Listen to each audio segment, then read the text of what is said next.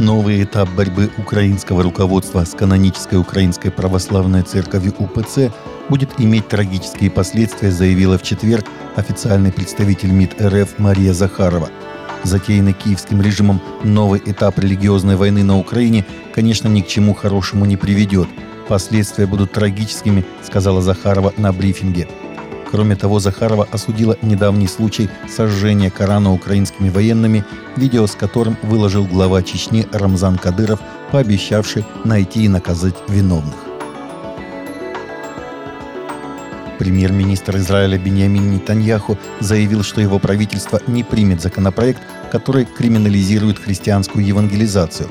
Это предложение вызвало обеспокоенность американских евангелистов – твите, опубликованном в среду на английском и иврите, Нетаньяху выразил свое несогласие с законопроектом, предложенным членами Объединенной партии иудаизма Торы, о наказании за обращение в христианскую веру одним годом тюремного заключения. «Мы не будем продвигать какой-либо закон против христианской общины», написал Нетаньяху в Твиттере в ответ на опасения – Законопроект был внесен двумя членами Кнессета Моше Гафни, законодателем с многолетним стажем, который часто предлагал подобные законы последние пару десятилетий, как писали All Israel News.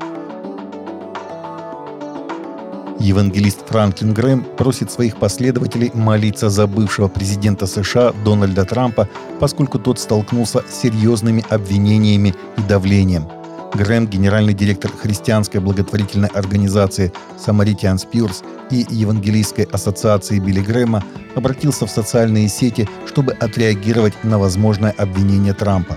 «Нам нужно молиться за нашу страну и за то, куда она движется», — написал он.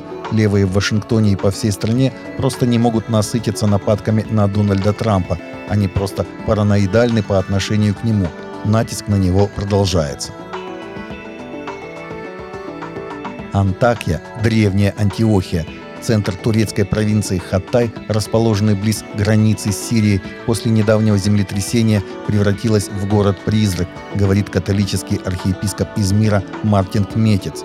Антиохия имеет особое значение для христиан, потому что именно здесь впервые прозвучало само слово «христиане» – Деяния апостолов, глава 11. Именно отсюда апостолы Павел и Варнава отправились в свою первую миссию к язычникам – на протяжении своей долгой истории город находился в составе различных государств, а в 1939 году перешел под власть Турецкой республики. Сегодня здесь можно встретить лишь солдат и рабочих, разбирающих развалины, свидетельствует архиепископ Кметец. Землетрясение 6 февраля стоило жизни более чем 55 тысячам человек в Турции и Сирии. Пламя пробуждения снова ощущается в кампусе христианского университета Бейлора в Уэйко, штат Техас, где на этой неделе студенты приняли участие в 72 часах непрерывной молитвы и богослужения, что привело к крещению 20 человек в среду вечером.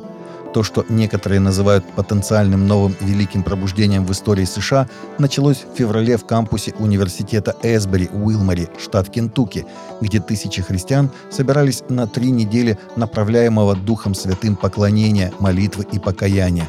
С тех пор это излияние распространилось по всей стране, особенно среди молодежи. Университет и несколько поместных церквей организовали 72 часа непрерывной молитвы с 19 по 22 марта в торговом центре «Фаунтайн». Движение Духа Святого было вдохновляющим, говорят участники, и как свидетельство крещения новообращенных. Таковы наши новости на сегодня. Новости взяты из открытых источников. Всегда молитесь о полученной информации и молитесь о страждущих.